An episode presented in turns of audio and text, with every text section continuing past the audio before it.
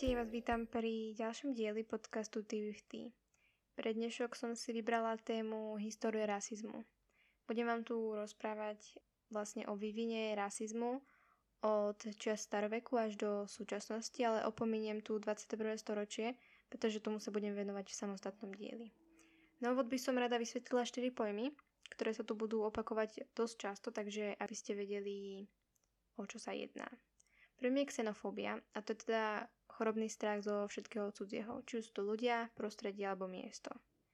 Segregácie je cieľené oddelovanie skupín ľudí podľa určitých sociálnych znakov. Môže to byť podľa náboženstva, rasy, etnicity, sociálnej vrstvy alebo sexuálnej orientácie.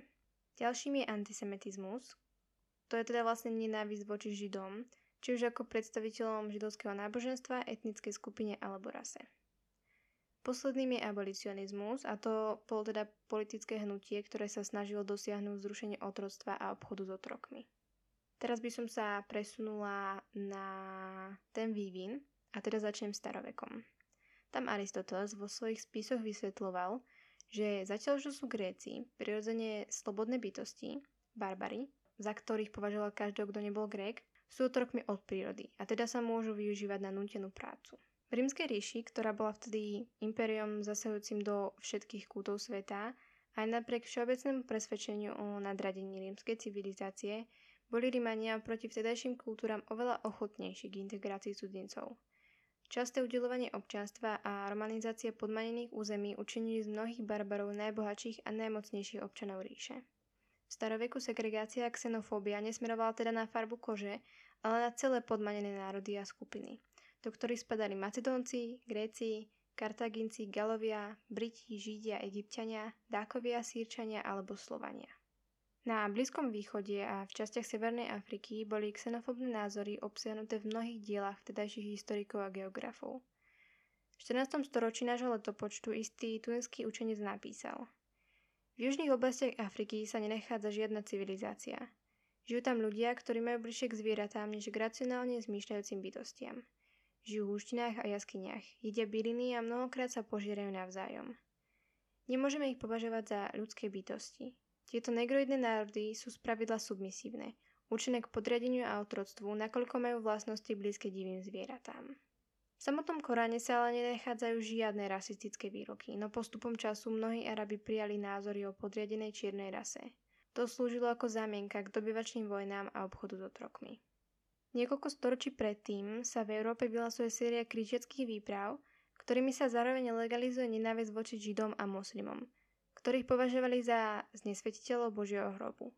Židia boli kvôli zavraždeniu Ježiša Krista okamžite zatratení a odsudení pápežom Inocentom VIII. S požehnaním svätého Otca tak v Európe dochádza k nútenému konvertovaniu vraždám a hromadnému vysťahovaniu tisícov Židov.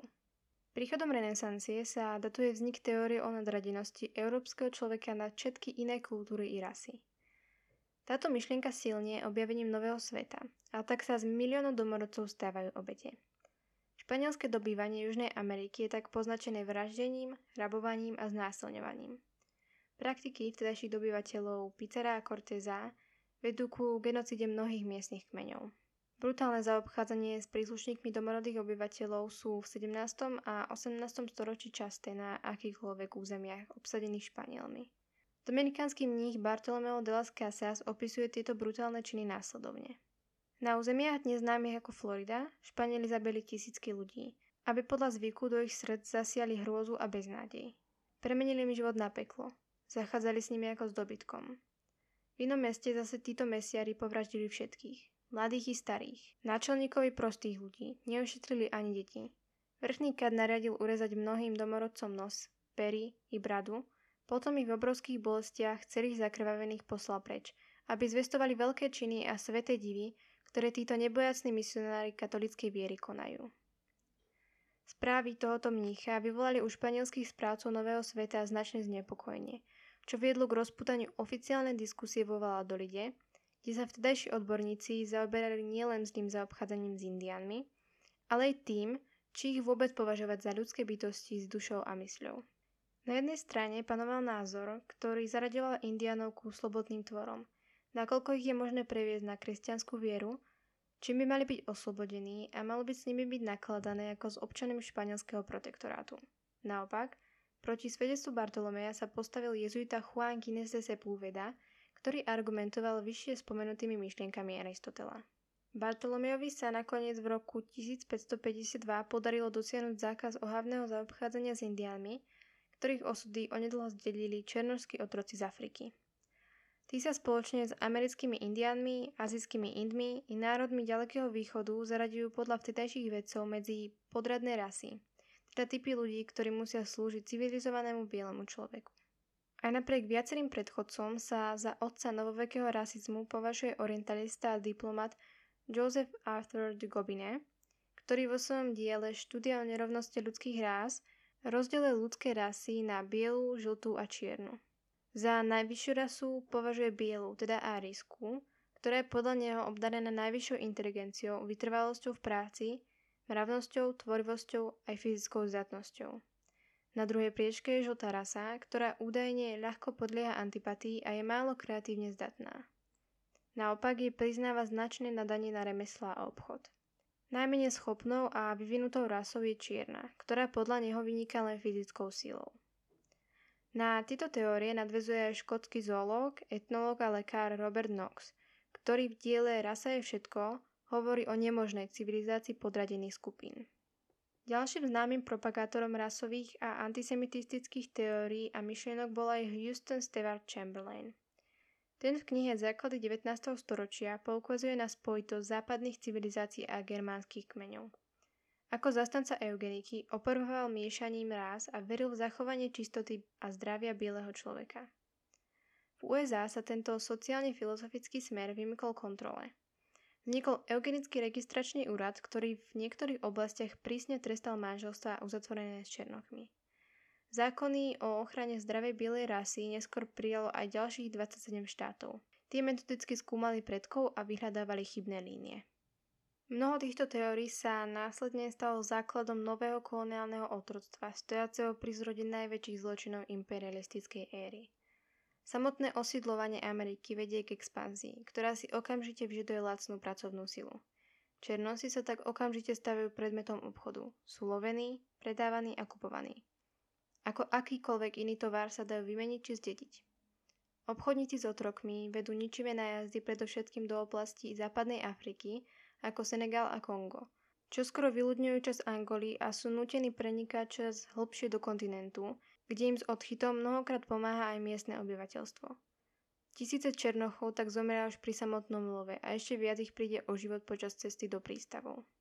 Takmer za 4 storočia obchodovania s otrokmi sa prepravilo cez Atlantik 11 miliónov černochov, z toho sa v roku 1860 v USA nachádzala jedna tretina. Otrokárstvo a s ním spojený rasizmus zapustili do americkej spoločnosti hlboké korene. Otroci nemali práva, nesmeli chodiť do školy. Bez súhlasu pána vlastniť majetok, predávať alebo kupovať, mali zakázané svedčiť proti Belochovi či proti nemu podvihnúť zbraň. Akékoľvek porušenie týchto nariadení sa trestalo smrťou. Toto všetko sa uskutočňovalo v dobe, keď najväčší európsky myslitelia odsudzovali otrokárstvo ako hriech nenasytnosti a nemorálnosti, pričom hlásali všeobecnú rovnosť a rovnoprávnosť. Hoci sa koncom 17. a začiatkom 18. storočia zakázal dovoz nových otrokov do krajiny a Spojené štáty americké sa pokladali za najvyspelejšiu krajinu v oblasti ľudských práv, zrušenie otroctva znamenalo nemysliteľnú realitu. Otázka o budúcom smerovaní USA rozdelila krajinu na dve protirečiace si celky, sever a juh, a vyvrcholila štvoročnou občianskou vojnou, ktorá si vyžiadala vyše 600 tisíc mŕtvych. V roku 1865, teda po americkej občianskej vojne, segregácia značne ustupuje a nastáva nová éra spravodlivosti a slobody. Černovské obyvateľstvo sa z dňa na deň ocitne na mizine, bez žiadneho majetku, pričom mnohým nezostáva nič iné, než pracovať pre bývalých pánov. Aj keď plnoletí černosi získali volebné právo, čoskoro sa začali hľadať rôzne spôsoby, ako im zamedziť účasť na voľbách. Jedným z nich bola tzv. skúška dospelosti, ktorá spočívala v preskúšaní Černocha zo znalosti matematiky, jazyka, všeobecnej gramotnosti a histórie, kde sa počítalo s nízkym vzdelaním Černochov. Čo skoro začína segregovaný národ fungovať na systéme Jim Crow, presadzujúcom myšlienku rasovej nerovnosti v každodennom živote. Černosy mali zakázané športovať, nesmeli sa pozrieť bielochovi do očí či chodiť s nimi po rovnakom chodníku. Na dodržiavanie týchto zákonov okrem štátneho aparátu dohľadal aj neslavne známy Ku Klux Klan. Bola to vlastne rasistická organizácia stojaca za verejným linčovaním, vraždami, podporactvom a znásilneniami a mala v časoch svojej najväčšej slávy až 4 milióny členov. No ani po úpadku populárneho spolku teórie o rasovej nadradenosti zo spoločnosti nevymizli. Stali sa dokonca dôležitou súčasťou zábavného priemyslu. Divadlách či kinách sa bežne ukazoval stereotyp nevzdelaného Černocha. Samotný osud Černochov tak bol ešte na dlhé roky veľmi neistý. Avšak činy ľudí ako Martin Luther King, Rosa Parksová či Thomas Feverel Merton prinútili vládu konať, presadzovať zákony za rovnaké volebné práva a lepšie pracovné podmienky a ukončenie rasovej diskriminácie vo verejných zariadeniach. Medzi ukážkové príklady rasizmu, netolerancie a nenásytnosti patrí pôsobenie Britov v Austrálii, kde sa svetkom asi najhlavnejšie genocidy v dejinách stal ostrov Tasmánia. Na ten vstúpili britskí kolonisti v roku 1803, pričom sa i hneď stretli s domorodým kmeňom Tasmánčanov. Kolonisti, zaskočení množstvom divochov, sa v domnení o ich nečistých úmysloch rozhodli strieľať, čím sa začal krvavý kolobeh udalostí, ktorý odprevadil zo sveta celú 5000 domorodú populáciu. Hoci sa vláda snažila zabrániť zbytočnému vraždeniu a vytýčila hranicu medzi oblasťou Belochov a Tasmančanov, kolonisti na nekontrolovaných územiach prenikali hĺbšie do vnútrozemia a miestne obyvateľstvo brutálne potláčali. Táto vojna prebiehala v ústraní, no o to brutálnejším spôsobom. Únosy, znásilnenia a masové popravy boli na dennom poriadku. Tieto zbytočné brutálne a krvavé činy si bieli kolonisti ospravedňovali teóriou o podradených rasách, podľa ktorej domorodcov nemožno považovať za ľudské bytosti, pretože nie sú schopní prijať učenie Ježiša Krista, čím sú odsúdení na neodvratné zatratenie a smrť. Výsledkom týchto strašných masakrov je pokles domorodého obyvateľstva na asi 300 členov. Tí sú vládou vyvezení na Flinders Island v Basovom prielive, kde im je nanútená cudzia kultúra. Čoskoro ich však začnú decimovať európske choroby a tzv. chronická skúčenosť ducha, ktorá spôsobí apatiu k životu, čo vedie k nulovej pôrodnosti a postupnej smrti celého kmeňa. V roku 1876 zomiera vo veku 75 rokov posledná čistokrvná príslušnička Tasmančanov Trugany. Spolu s ňou odchádza na druhý svet aj mnoho iných kmeňov na územiach Austrálie, ktoré umierajú na črevný katar, červienku, čierny kašel, tuberkulózu, ale aj samotné vraždenie belochov. Z pôvodných 250 až 300 tisíc Austrálčanov ich dnes žije necelých 50 tisíc čistokrvných a asi 80 tisíc miešancov, z toho polovica žije v rezerváciách či vládnych osadách. Podobne krutým osudom si prešlo aj Kongo pod vládou Belgičanov či kmene Hererov a Námov v nemeckej juhozápadnej Afrike, kde boli v tamojších koncentračných táboroch doslova drvení ťažkou a neludskou prácou. Predchodca táborov smrti z druhej svetovej vojny sa nachádzal na ostrove Shark Island, kde dochádzalo k masovej likvidácii, pričom lepky a tela Černochov končili ako výstavné exponáty v európskych múzeách. Dlhé roky využívali túto základ nemeckí vedci ako svoje privátne laboratórium zamerané na štúdium afrických národov, ktoré boli v oficiálnych štúdiách pravidelne prihlasované za podradné a menej cenné. Čierna rasa tak bola od počiatku kolonizačnej expanzie považovaná za treťotriednu, podriadenú každej inej kultúre či rase. Podobné zmýšľanie sa nieslo celým obdobím kolonializmu, veľkou vojnou, aj národným obrodením a nakoniec vyústilo do najväčšej ľudskej tragédie v dejinách holokaustu. Nemecký nacizmus, čerpajúci z teórií Dikobinea či Chamberlaina, priviedol rasizmus, xenofóbiu a antisemitizmus do absolútnych krajností. Koncentračných táboroch si počas 7 rokov našlo smrť 12 až 16 miliónov ľudí – najmä príslušníci podradných rás, predovšetkým Židia, Rómovia a slovanské národy. No ani po páde šialného režimu a vzniku viacerých medzinárodných dokumentov o ľudských právach sa rasistická ideológia úplne nevytratila. Aj po roku 1945 sa štáty ako Juhoafrická republika či Zimbabwe riadili myšlienkou segregácie a nadradenosti bielej rasy. Teraz som si pripravila tri osobnosti, ktoré podľa mňa mali najväčší vplyv čo sa týka občianských práv. Prvou je Rosa Parks. Rosa Parks bola aktivistkou za občianské práva, sociálnou reformátorkou a obhajkyňou rasovej spravodlivosti. Jej zatknutie za to, že sa odmietla vzdať svojho miesta v mestskom autobuse, vyvolalo bojkot autobusu v Montgomery v rokoch 1955 až 1956 a stal sa zlomom v hnutí za občianské práva. V decembri 1943 sa pripojila k organizácii NAACP, teda skrátka je to The National Association for the Advancement of Colored People Montgomery v Alabame. Rozprávala sa s ľuďmi v Alabame o ich skúsenostiach s diskrimináciou a spolupracovala s NAACP na registrácii voličov a desegregácii dopravy. 1. decembra 1955 išla autobusom domov z práce a sedela v prázdnej časti medzi rádmi vyhradenými pre bielých cestujúcich vpredu a farebnými cestujúcimi v zadnej časti. Autobus sa naplnil a očakávalo sa, že sa ona a ďalší traja čierni pasažieri zdajú svojich sedadiel, pretože zostal stať beloch. Keď sa k ním priblížil vodič autobusu, odmietla sa pohnúť a on privolal políciu. Bola zatknutá za porušenie alabánskych segregačných zákonov. Čierna komunita mobilizovala bojkot autobusového systému, ktorý trval 381 dní a vyústil do konca segregácie v autobusoch Montgomery. V júni 1956 súd sa rozhodol, že autobusová doprava v štáte nemôže byť segregovaná. Najvyšší súd USA tento krok potvrdil. Tento bojkot priniesol celonárodnú pozornosť otázkam občianských práv. Rosa a jej manžel prišli o prácu a tak sa v auguste 1957 presťahovali do Detroitu a pokračovali v aktivizovaní občianských práv. V roku 1987 založila skupinu, ktorá má inšpirovať a viesť mládež v oblasti spoločenskej zodpovednosti. V 90. rokoch často cestovala a prednášala, aby pripomínala ľuďom históriu hnutia za občianské práva. V roku 1996 získala prezidentskú medailu slobody a v roku 1999 zlatú medailu kongresu. Pokračovala vo svojom záväzku k občianským právam až do svojej smrti a ochotne slúžila ako symbol boja za občianské práva. Druhého tu mám Martina Luthera Kinga. Ten bol americký baptistický kazateľ, bojovník za občianské práva a nositeľ Nobelovej ceny za mier.